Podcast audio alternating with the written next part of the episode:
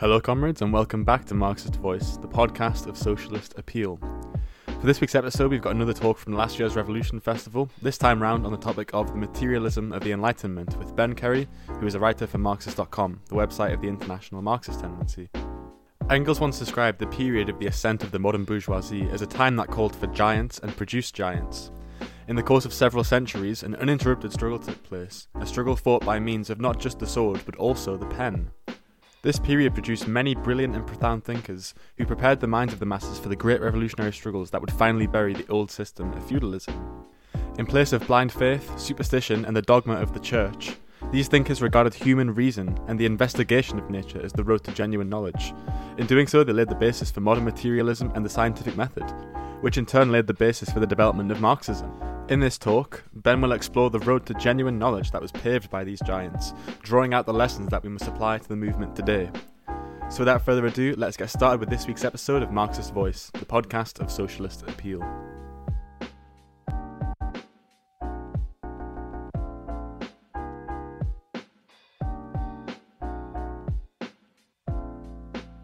So, I'm going to be talking about uh, roughly a period of 250 years. Uh, so we'll try to fit that into 45 minutes or so, um, encompassing.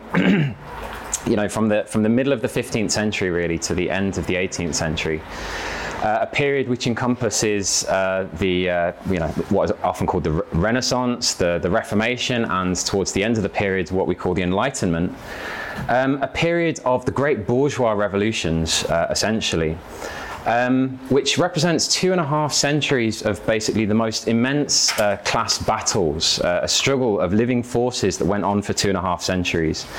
Uh, battles that weren't just fought out on the battlefields and on the barricades, although there were plenty of those in, in this period, um, but which was also fought out on the plane of religion, on the plane of philosophy, and on the plane of science, uh, as well as art and every other um, sphere of human culture. And it was a period which, uh, in many respects, is, uh, was much like our own is. that is to say, it was a period in which an old social system was, uh, was, was dying on its feet, uh, but was refusing to leave the stage of history, and in which a new social system was basically struggling to be born.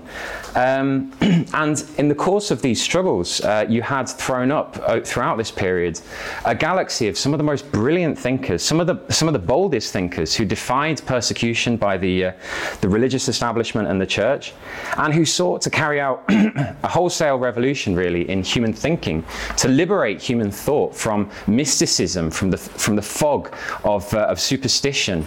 Uh, and they fought for rationalism, they fought for science, they fought for human reason, and they fought, the, the, the, the boldest of those thinkers amongst them, fought for a militant form of materialism. Now, Engels described it as a time which called for giants and produced giants. Um, and I think that's very much uh, that's very much the case. Now, the, the roots of this crisis uh, in this period that we're talking about obviously have uh, their origins in uh, the dying feudal order, which had dominated Europe basically for centuries. In fact, Europe had been through a period, basically a millennium of darkness, effectively, uh, since the collapse of the Roman Empire. Populations had collapsed, centers of culture had declined. Um, it was almost literally a period of darkness insofar as not just were the ancient Greek texts of, of science and philosophy lost, but the ancient Greek language was completely lost, basically, for much of, for, for the majority of Europe in this period. Um, and it was a, uh, uh, in proportion, as the, uh, the, the, centers of culture declined and, and Europe entered an epoch of, of, backwardness, the strength of the Catholic Church increased its grip, basic, basically, a vice like grip over the minds of men and women throughout this period.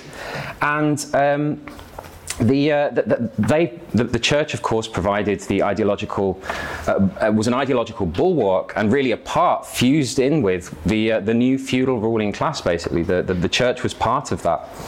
And um, this was reflected in the, uh, in the role that uh, philosophy basically played throughout this period. The only purpose that philosophy and natural philosophy and science formed part of philosophy, actually, until the scientific revolution starting in the 15th century, the only purpose that it played basically was to, to glorify glorify um, God's, cre- God's creation and our natural place effectively within it.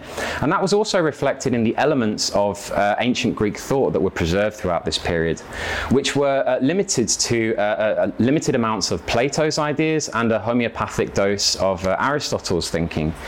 And Plato, in particular, his his views formed the philosophical basis of the, of the thought which was predominant in the, in, in the period of the Middle Ages, you know, in the monasteries, amongst the monks, and the, all the different schools of philosophy.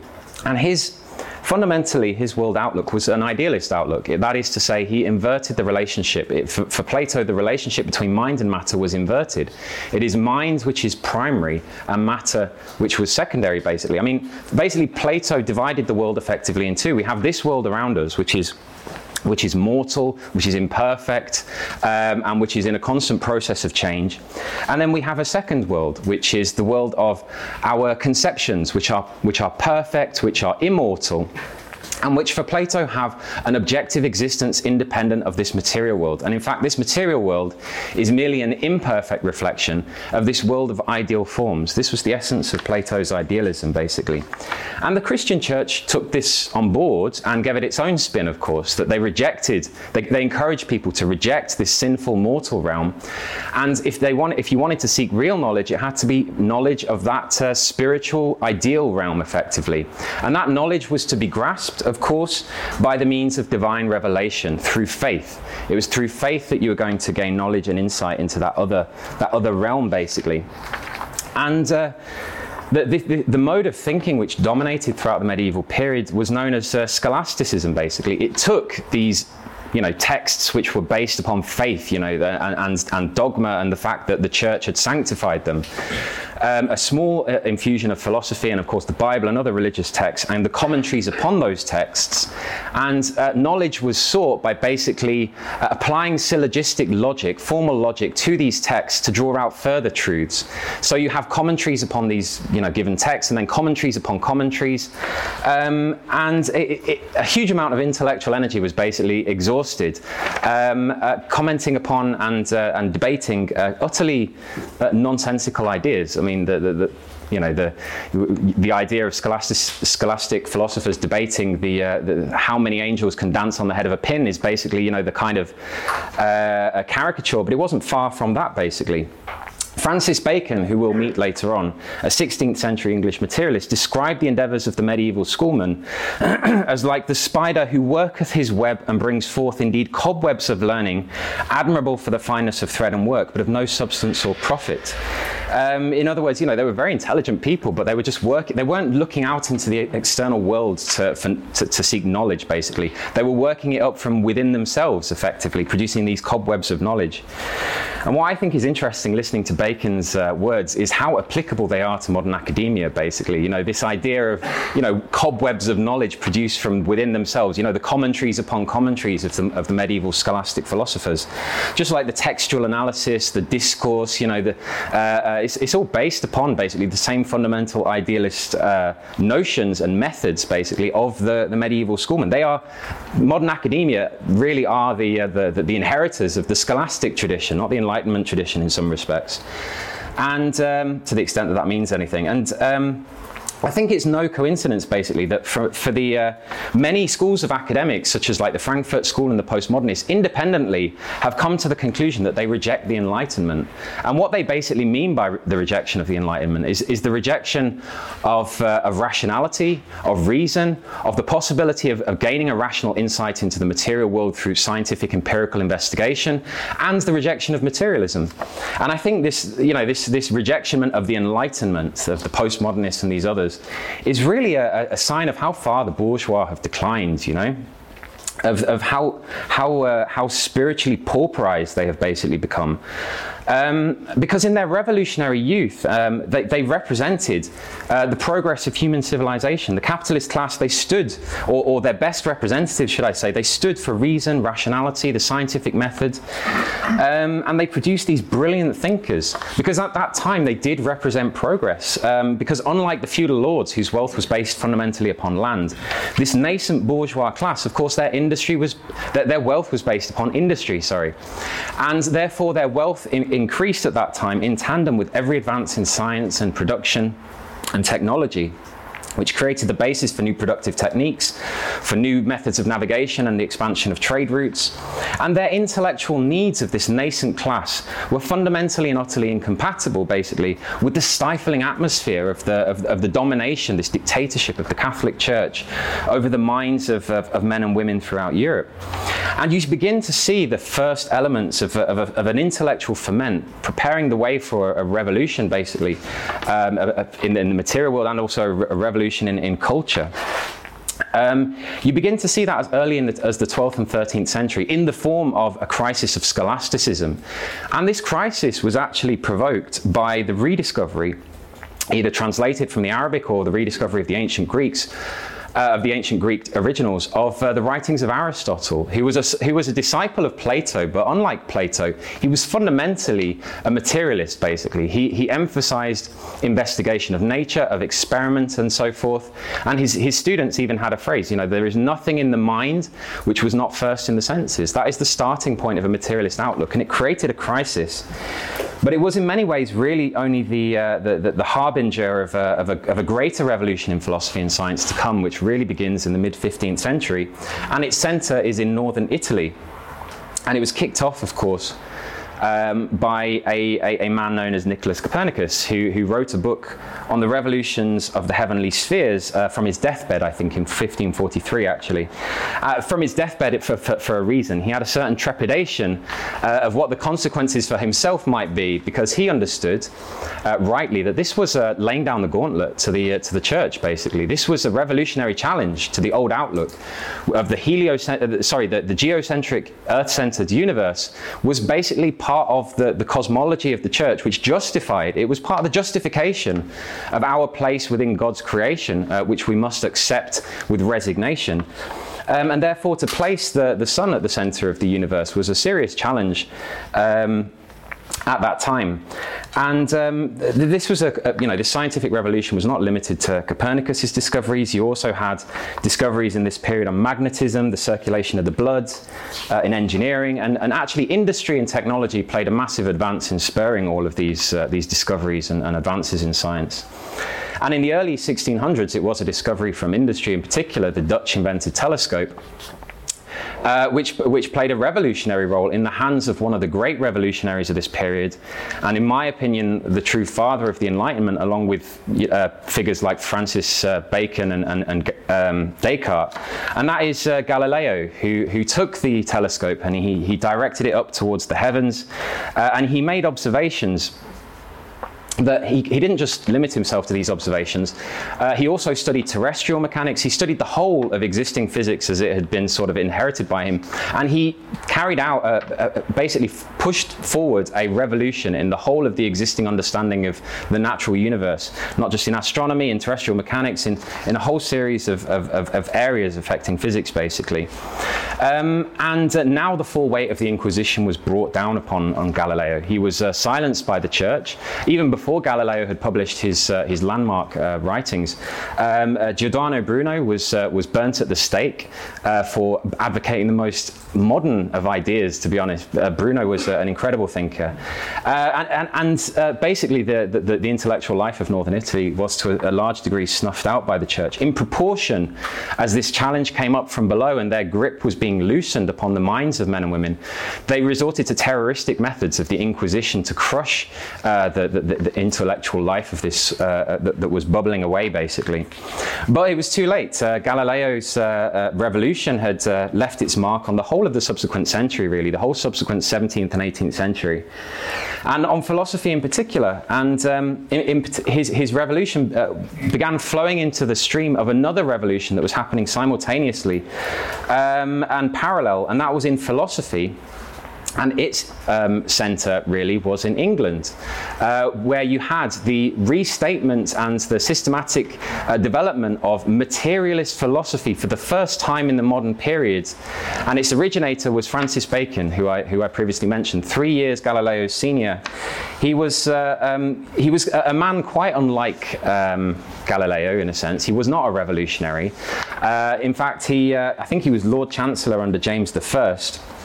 And uh, he didn't even intend to carry out, I mean, we think of materialism quite rightly is in antagonism to religion and mysticism. He was not a religious uh, reformer or a revolutionary in religion, basically. Like a lot of the materialists in England, actually, you'll see that they didn't really want to challenge the established order or even the church. And uh, in fact, he dodged a conflict with the church by basically saying, well, God is unknowable to either uh, our sense perception or to human reason. You can only know God through faith. So let's leave God to one side and let's look at the material world and the, world we're familiar with. It was a bit of a backhanded compliment to God that just batted him away, basically. Um, but nonetheless, you know, on, on the primary questions that, that concerned him, uh, Bacon was a, was a materialist. Um, you know, he regarded uh, matter as being primary, and uh, the, uh, the, ideas in our mind are a reflection of the material world around us. And knowledge, he explains, could only be had, could only be accessed through empirical investigation of nature, through our senses. Our senses form a window onto the external world. This is the basis of, uh, of empiricism, but it's also the, the starting point of materialism, and it's the starting point of the scientific method, actually. It is a correct observation to say that is the starting point of our knowledge. Science begins um, by making observations and collecting facts about the outside world. Um, but how does that scientific method progress, according to, to, to, Bacon, who is rightly regarded as the systematizer of the scientific method in the 17th century, contemporary with these great advances in science? Well, um, of course, we take particular facts and particular observations. Uh, and then, of course, what we do is we discard what is non essential about those things, what they, what, uh, and we, we seek what they have in common, basically. And then we draw out universal conclusions. So, in other words, through the method of what we know, call today induction, uh, we go from the particular to the universal. That's how uh, science takes place. You know, you have particular data points on a piece of graph paper, and after you've got enough data points, you can draw a, uni- a, a, a trend, basically. Um, that is how, uh, uh, of course, uh, science um, develops, according to Bacon. Um, and indeed, yes, it is the start. It is the correct starting point of a materialist outlook. But the question is: Is it only by our sense perception alone that we come to knowledge? Is it only by sensing the world that we know the world? Now, of course, the answer is no. It's not, of course, simply by sensing things that we, we know the world. As soon as we begin to sense the world, of course, we begin to process the, the, the, the you know the world in our brain. We begin to seek some rational insight, some make generalizations, basically. Um, and then, uh, having made those generalizations, having uh, gained some insight basically, our reason in turn affects what we then further observe, right? it's all right. Uh, we um, obviously uh, what we decide to go out and observe, the significance we place upon observations is informed by our reason itself. You know, if I've lost my phone, I'm not going to look everywhere in this building for my phone. I'm going to retrace my steps. I'm going to bring reason into the equation, you know.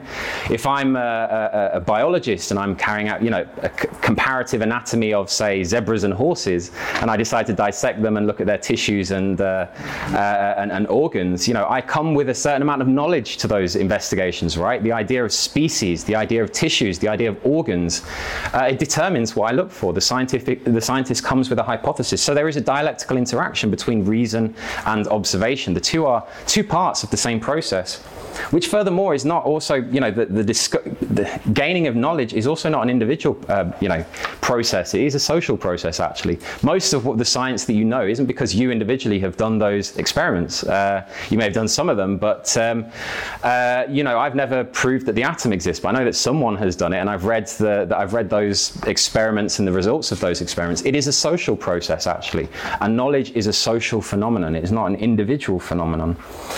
Um, so there are many different sides to knowledge, but of course, this uh, the, the, and, and the sense impressions are only one of those, basically.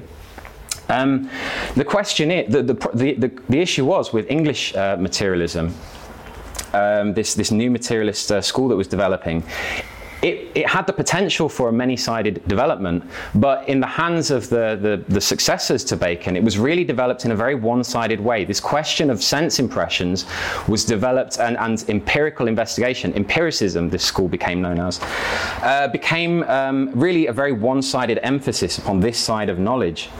Um, to the exclusion of reason, basically, in human activity. And the reaction to that was actually the development of a parallel school uh, of, of, of, thinking, uh, with its uh, which was based primarily in France, uh, which was centered in France, uh, which emphasized the other side of human knowledge, of reason, and these were the rationalists, the great rationalist ph- philosophers. Um, and of course, as, as, as, you might expect, the rationalists, starting with Descartes, they, they placed a great deal of emphasis on reason rather than empirical observation. And this, this, this tendency did have a strong uh, leaning in the direction, therefore, of idealism the idea that we can simply deduce things from mind, from, from f- simple facts that are uh, obvious to our innate human reason. We can deduce certain things in the manner of logical or mathematical proofs about the world. Um, of course, that is, a, that is a legitimate method, but emphasizing that, of course, to the exclusion of empirical um, uh, observation can lead in the direction of, uh, of, of, of, idealism, obviously. But precisely because of the one sided character of materialism, as I'll go on to, it was actually, uh, there was a great contributions uh, were developed by the idealist philosophers. And in particular, of course, it was through idealism that we came to the rediscovery of dialectics in the modern period.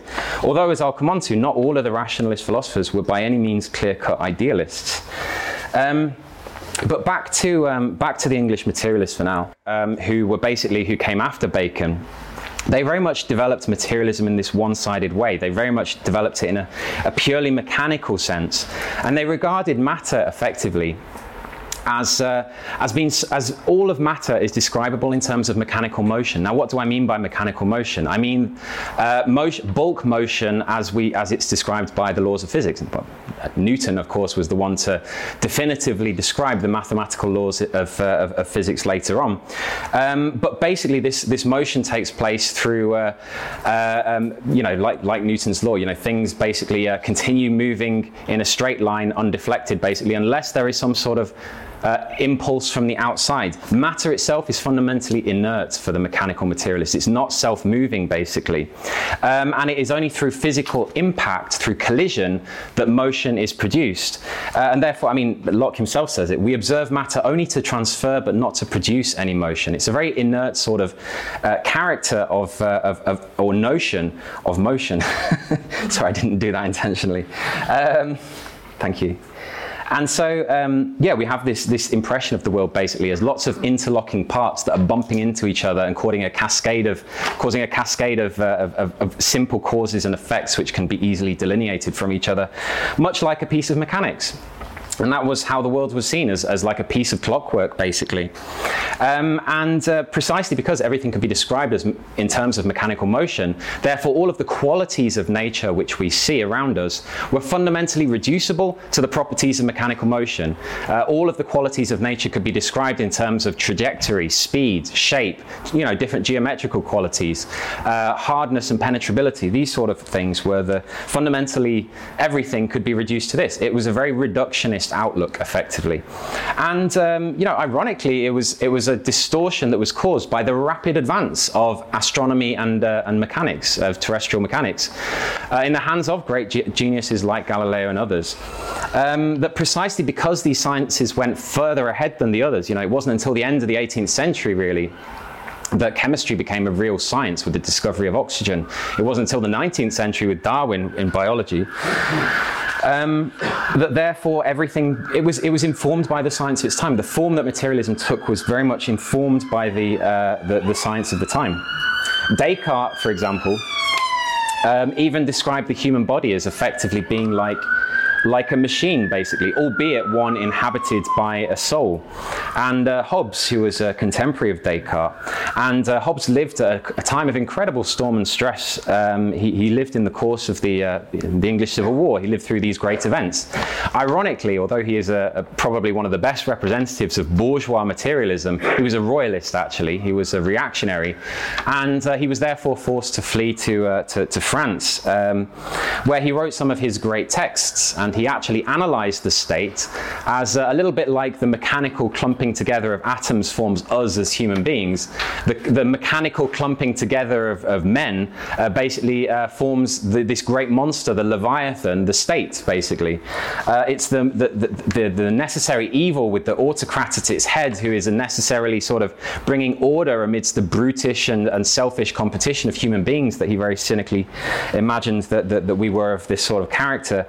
Uh, Um, it was a very mechanical sort of interpretation, but you can see actually it, it, it, it came with certain personal dangers to advocate these views in France for uh, Hobbes because, uh, of course, it also strips the state of its divine justification.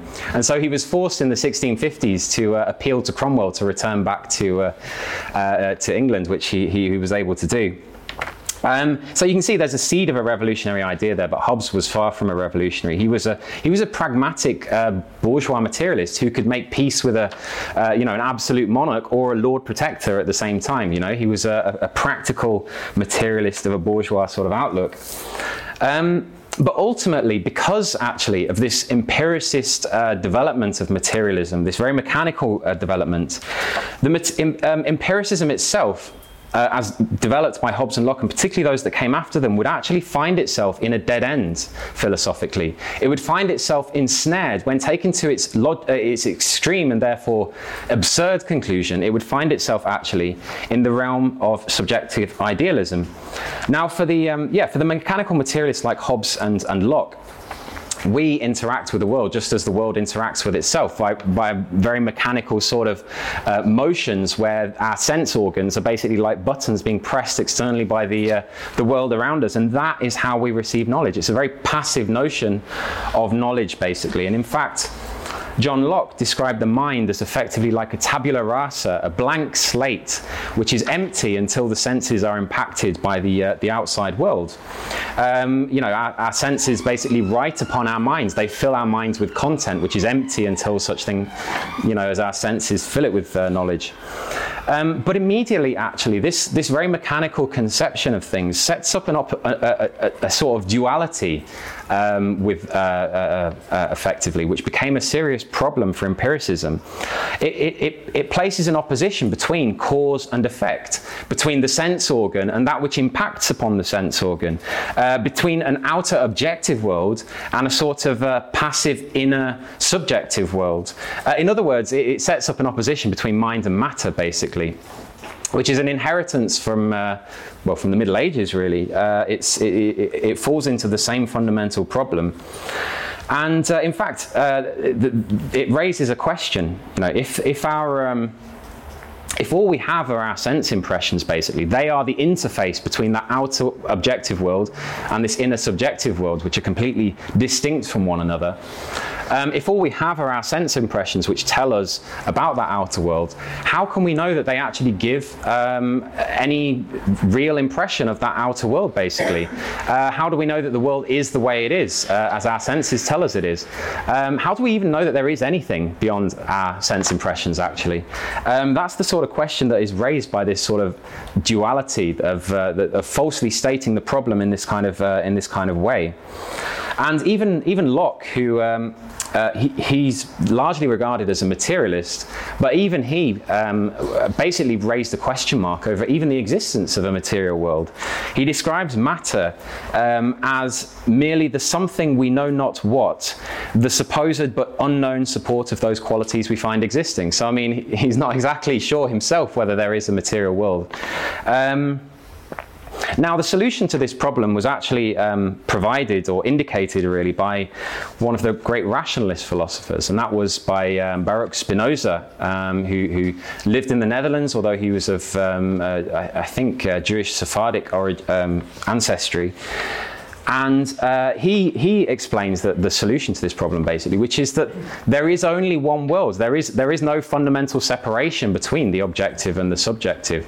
Uh, he regarded ex- extension, i.e., the, you know, um, extension in geometrical space and the properties of mechanical motion, and thought and ex- experience and these sort of things, as basically two qualities, two aspects of the same fundamental thing, uh, which he calls substance, effectively. And that is very much the case. You know, we're not simply passively receiving uh, sense impressions from the world outside of us. We're not separate and apart from that. We have a material brain, of course, inside our material body, which is as much part of the material world um, as, uh, as anything else. And uh, yeah, for, for, for Spinoza, everything was made of this one substance, i.e., he was a monist. He didn't set up this dualistic separation between mind and matter.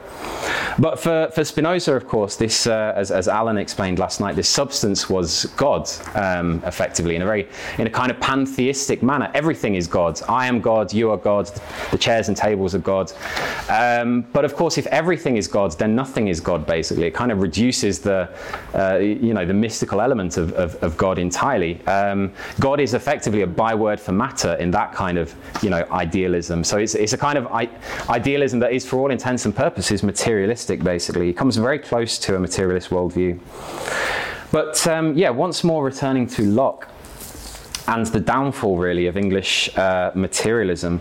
Um, now, Locke, well, he lived at the end, really, of a revolutionary period in British history. Um, uh, the, the, the, period of, this, of the, uh, the 17th century, the period in which you had the Great English Civil War, the Restoration, and then towards the end of the century, you had the Glorious Revolution, which was uh, very much the time uh, Locke was, uh, was, was, was, was writing. He had gone into exile, I believe, to the Netherlands in the time of the Restoration, and returned from exile when a, a Dutch adventurer, William of Orange, was invited to take the throne of England from, the, uh, uh, uh from James II. Um, and it was a time basically in which the, the, the, revolutionary potential of the British bourgeois was becoming exhausted now. Uh, they were actually set, they were, they were basically compromising with the elements of the old order that was still existing, you know, with the, uh, with, with the, uh, the church, the, the, the, monarchy, who was in, you know, you had this constitutional monarchy, the House of Lords, these remnants of feudalism feudalism, and they came to a compromise basically with the old uh, aristocracy in which the bourgeois would effectively have power and be able to make money um, in, in, in, the means in which they. Uh, um, which, which was their fundamental priority, basically. And um, Locke's um, philosophy was fundamentally in keeping with the spirit of, of his time, basically. Um, he, his, his philosophy was a practical but inconsistent philosophy. Um, it had materialist elements, but it doubted the existence of matter.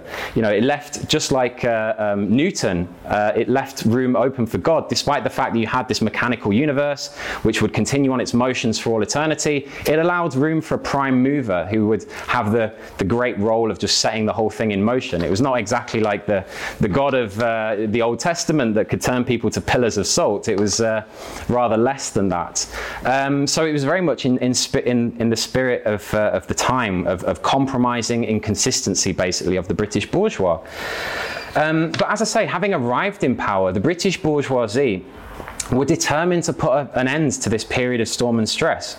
They became, they became basically increasingly skeptical of anything that smacked of revolution or even of materialism, and therefore a period of, of philosophical reaction effectively set in.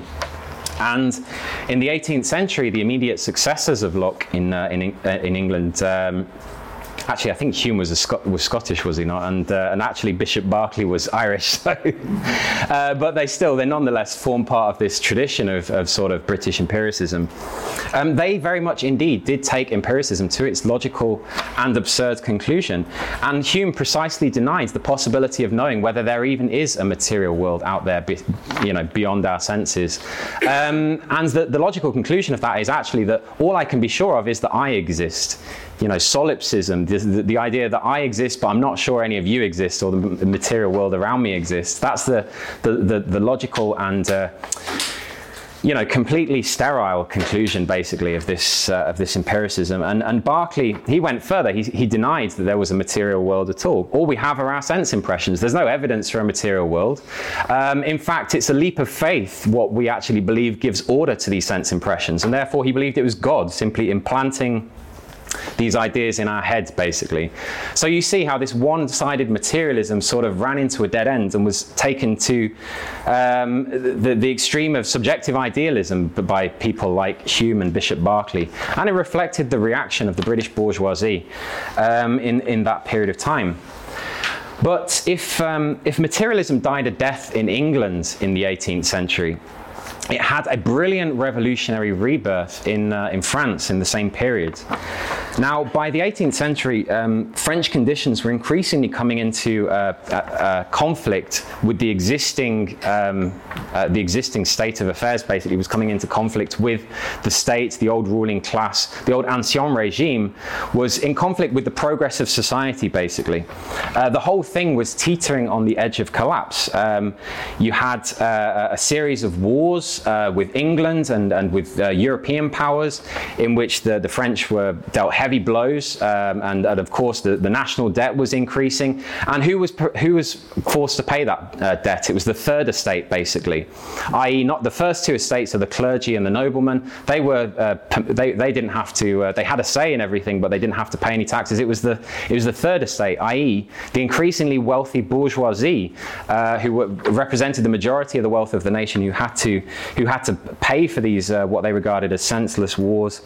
Um, in other words, the French bourgeois were coming into acute conflict with the whole of the existing order, with the clergy, with the aristocracy, with the monarchy, and uh, a revolution was brewing. Um, a revolution that would eventually end, of course, yes, precisely as we say, with the, with the fall of the Bastille, with the fall of the, uh, the monarchy, and with the beheading of a monarch, um, and, uh, and the, the beheading of much of the, uh, the old aristocracy, basically. But in order to prepare uh, the, the ground for what would be an extremely thoroughgoing revolution in France, it was necessary to prepare the minds of men and women for this tremendous overthrow of the old order. In other words, society society was crying out basically for a philosophy, for an outlook, um, an outlook of the, the, this revolutionary class in the ascent, of the revolutionary element within the French bourgeois. And it was in these conditions that actually it was ironically, the quite conservative, compromising gentleman that was John Locke, his ideas were, were brought to France by a guy called Condillac. Um, and um, given a completely new content, basically. This, this English materialism, when it was imported into France, um, in the hands of a, of, of, a, of a, series of brilliant thinkers, including Holbach, Helvetius, and Diderot, um, who are in turn closely aligned with the, the, the great social theorists, although not really philosophers, um, Rousseau and Voltaire, whose names are synonymous with the, the, the great revolutions of the 18th century. And um, and that they, they, they took this materialism, this English materialism, and they filled it with a new revolutionary content, basically. Um, and uh, it reflected the fact that the French Revolution was basically being fought on a higher level uh, than the, the English Revolution, which it, the English Revolution was fought on the basis of a purified religion, of a puritanical sort of religious war against the old regime. The French Revolution was fought on, under the banner of, of reason and of creating a rational society of, of, of liberty, equality, and justice, basically. Um, and in the same way that the, uh, the, the, French Revolution itself was fought to, uh, to its logical conclusion.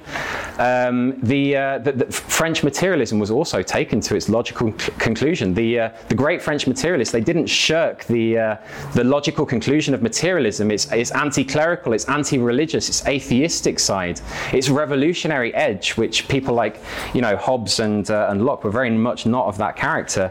You know, these, these people, um, they, they, they intended to turn uh, materialism into a weapon against the, the, God and the church and the monarchy and the whole of the existing order, uh, the existing order, which was deemed irrational by these thinkers.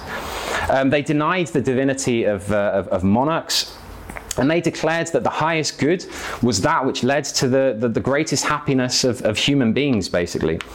Um, which, and, and, and, as I say, it was, it was very far from the, the, cynical, self serving materialism of someone like Hobbes, who believed that you know, we as human beings are naturally brutish and, uh, and, and, selfish, and therefore we need uh, an, uh, some sort of authoritarian, uh, strong hands that's going to sort of bring law and order. No, these, these materialists were, um, they believed that uh, if you elevated human conditions, you could also elevate human beings, basically. We needed to liberate men and women from the awful conditions, these barbaric conditions which create a barbaric culture and society. Um, and uh, therefore, they believed it was possible to reorganize society on the basis of human reason rather than on the basis of superstition. And unlike those, uh, you know, superstitious thinkers who thought that, um, uh, who preached a, a, better life after death, they said, well, no, on the contrary, suffering is not something that was created by original sin. It doesn't go back to Adam and Eve and all of these sort of things.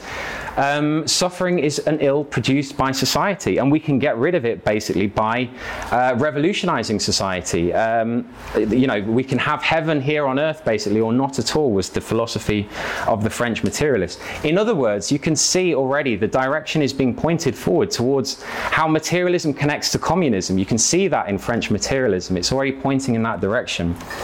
Um, you know, to change men, you have to change their material conditions and make them more humane fundamentally. Marxism owes a direct debt of gratitude, really, to the French materialists, who, uh, in turn, you know these uh, um, these these brilliant writers and and really that they, they, were I mean Marx I think regarded Diderot as his favorite essayist. They were their, their works were pulsating with life. You know they were really vivacious um, uh, bold thinkers who who also you know, they harnessed all of the latest developments in science. They were really keenly interested in science. In fact, Diderot himself um, led the, uh, the, the, editorial, basically, of, of, an encyclopedia which aims to bring together all of human knowledge of the time in science, in philosophy, in social theory, all of these ideas into a great encyclopedia, for which he wrote about 7,000 articles himself. He was a very prolific man.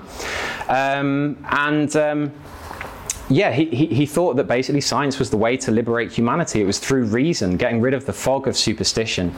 Um, and, and he came under uh, th- this encyclopedia was basically uh, banned by the church and by the French state at the time. Uh, you know, these people were prepared to face um, serious personal persecution. These were self sacrificing individuals who believed that they were doing what they were doing for the good of humanity.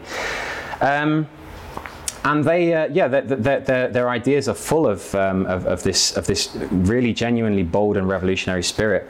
And uh, in, in, fact, these, uh, uh, the, the, the, direct, um, there is a direct link really between French materialism and Marxism, precisely actually through the utopian socialist. Fourier himself was directly inspired by French materialism. Robert Owen uh, was more indirectly inspired by the ideas of Helvetius. Um, and um, you know, Robert Owen precisely wanted to to elevate uh, men and women by creating decent conditions for them in the factories. He was very much an, a materialist himself, uh, basically.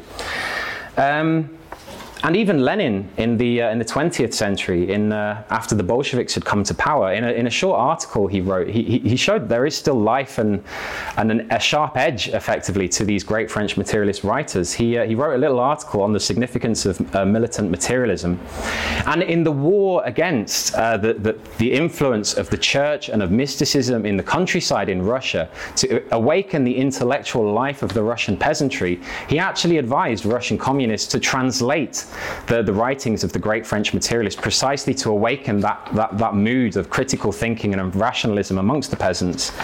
Um, and precisely because it, it, it, it, it contrasted, uh, it had so much colour in contrast with some of what he, he, he described as the sort of uh, um, like the, the grey copied texts of the Mar- you know, so-called Marxist literature, which he, was, he, he thought was of a deplorably low quality um, at that time.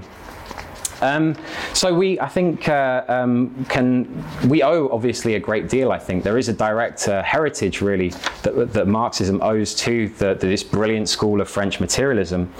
Um, but nonetheless, uh, it is worth pointing out, of course, that the French materialists suffered from all of the defects of, of English materialism. Basically, it was uh, very much an, un, an undialectical materialism, uh, and it was very much uh, in that sort of vein of a, of a mechanical um, mechanical outlook. But just just as with the English materialists, or even to a greater degree, considering the the uh, the emphasis upon scientific investigation that these great materialists placed.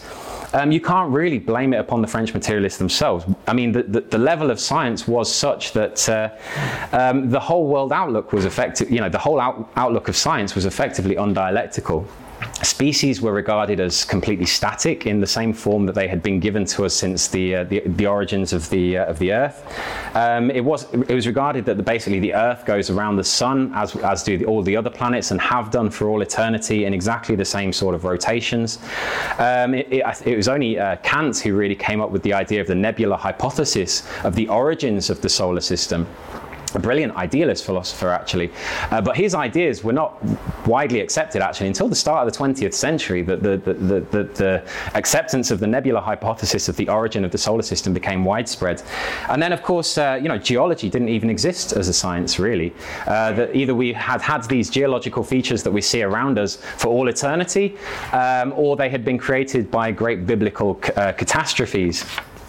Um, this was kind of like the, uh, the, the fundamental uh, outlook of the time, and these were the this was the level of science basically, and and it's no wonder, of course, that the French materialists reflected that level of uh, science. Uh, although it should be said, um, they, there are brilliant uh, dialectical insights in the great writings of the French materialists. So, for example, I recommend reading D'Alembert's uh, Conversations with Diderot, or Diderot's Conversations with D'Alembert, um, where Diderot actually. Hypothesizes that species have evolved. They've evolved from other species. It's quite remarkable, really. It's far ahead of his time, considering he's writing in the middle of the 18th century, about uh, you know, a bit less than a century uh, before uh, the origins of the species came out. Um, so of course it's, it's, no, it's no wonder that they uh, suffered from these limitations. And of course the, the overriding limitation of, of French materialism was precisely the fact that they were the ideological trailblazers of the great French Revolution, of a bourgeois revolution, in other words. Um, and, uh, uh, you know, they, they were, in order to, to raise the nation, basically, to raise the population, uh, for a struggle against the Ancien regime, it was necessary to, to raise the, the, the, possibility of fighting for the liberation of humanity, not the liberation of a particular class. These great thinkers were, of course, fighting for the liberation of humanity as a whole. That was, the, that was precisely what inspired them. But of course, it wasn't. The, the French Revolution would not end with the liberation of humanity. Uh, it, would, it would achieve the liberation, at least not in the immediate term, it achieved the, the liberation of the bourgeois class. And itself was shown to be in the in the in the in you know, given enough time, it, it, too was shown to be irrational. It had its irrational elements also. Um, you know, the kingdom of reason became basically the bourgeois republic. Uh, the, uh, um, uh, the, the rights of man were really the rights of bourgeois man, the rights to enjoy private property. Um, and it, the, the, utopian socialists used the same method as the French materialists and the, and the rationalists of the Enlightenment to basically uh, um, argue precisely that capitalism is just as irrational as, uh, as, as uh, yeah, is just as irrational as the ancien regime, as the feudal regime which fundamentally came before it. These, these ideas were, in a, in a manner of speaking, only semi materialist, um, and precisely for this reason, because they were the ideas of the, the bourgeois revolution, because they sought to liberate humanity in the abstract. They talked about the rights of man in the abstract. Reason and rationality were abstract ideas that were basically, you know, reason could, could, could uh, we could draw out reasonable conclusions at any period in time. It was only because these thinkers happened to be born in the 18th century that the ideas of the rights of man, the social contract, and all of these sort of things of a harmonious social order were really discovered in the 18th century rather than, say, the 15th century or something like this. And the utopian socialist fundamentally applies the same method. You know, they, they looked around at capitalism and they decided it was equally irrational. Uh, you know, the, the great satanic mills, the poverty, the, the slums, all of these things. And they were right, of course. Capitalism did have the, that element of, of irrationality in it. It had a class contradiction within it. But of course, in the period of the 18th century and the, 19th, and the early 19th century, um, there was a great deal of truth to what the, the French materialists were saying. Because, of course, the, the, uh, uh, to, to, to, to quote Hegel, all that is rational is real and all that therefore the the the, the, conclu- the, the obverse of that is that all that is irrational is unreal the uh, it was precisely because the, the old feudal system and the trappings of the old feudal system were coming into conflict with the needs of society, that it was irrational. It needed to be overthrown. And they were correct, of course, in that analysis.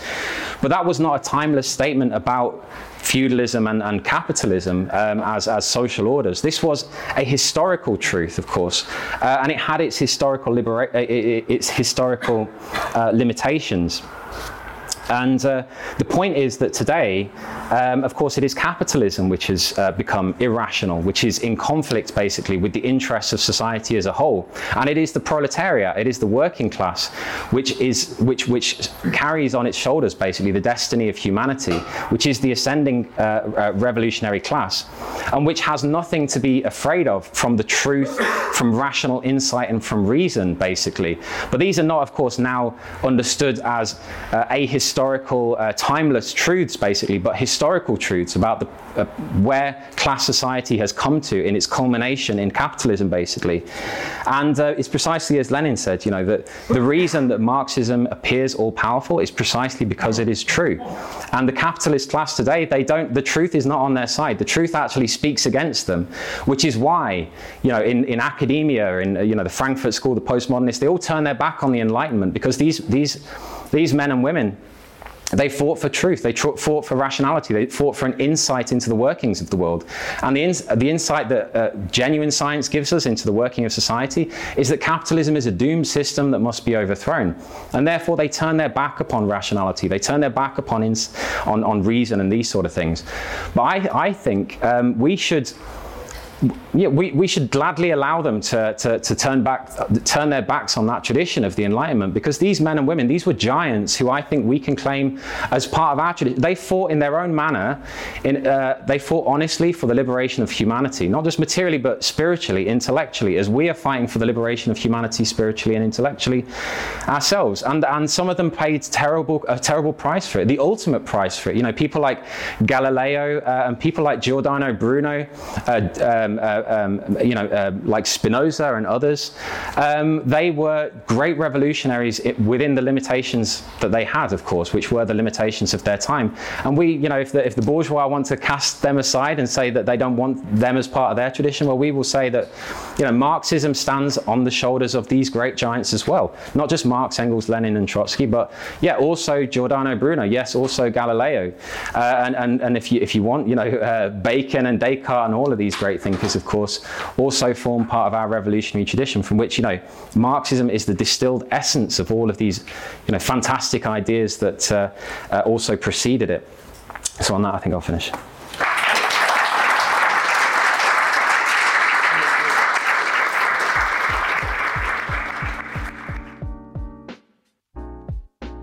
That's it for this week's episode. Hope you enjoyed the talk. Before you go, if you'd like to brush up on your Marxist philosophy, then we would highly recommend checking out our education hub over at socialist.net forward slash education. There you can find an entire page dedicated to the question of Marxist philosophy, including articles, book recommendations, reading guides, as well as talks just like this one. And if you'd like to delve deeper into the history of philosophy, then I would highly recommend checking out Alan Woods' latest book, History of Philosophy A Marxist Perspective, which is available from Wellred Books. Furthermore, if you want to learn more about the Enlightenment in particular, then there will be another talk just like this one at this year's International Marxist University, which will look at how today's bourgeois have turned their backs on materialism and turned towards mysticism and idealism, and how it is the duty of Marxists today to rescue the rational kernel from the thinkers of the Enlightenment period. So if you'd like to hear that talk, as well as many other talks that will be available at this year's International Marxist University, you can find out more using the links in the show notes of this podcast, where you can also find the links to all the things that I've mentioned previously. So, we'll leave it there for this week. Thanks for tuning in, and make sure you tune in next week for an episode on how we can fight for a free Palestine. And after that, we'll be bringing out an exciting new four part series looking at the ideas of Vladimir Lenin. And thanks once again for listening to Marxist Voice, the podcast of socialist appeal.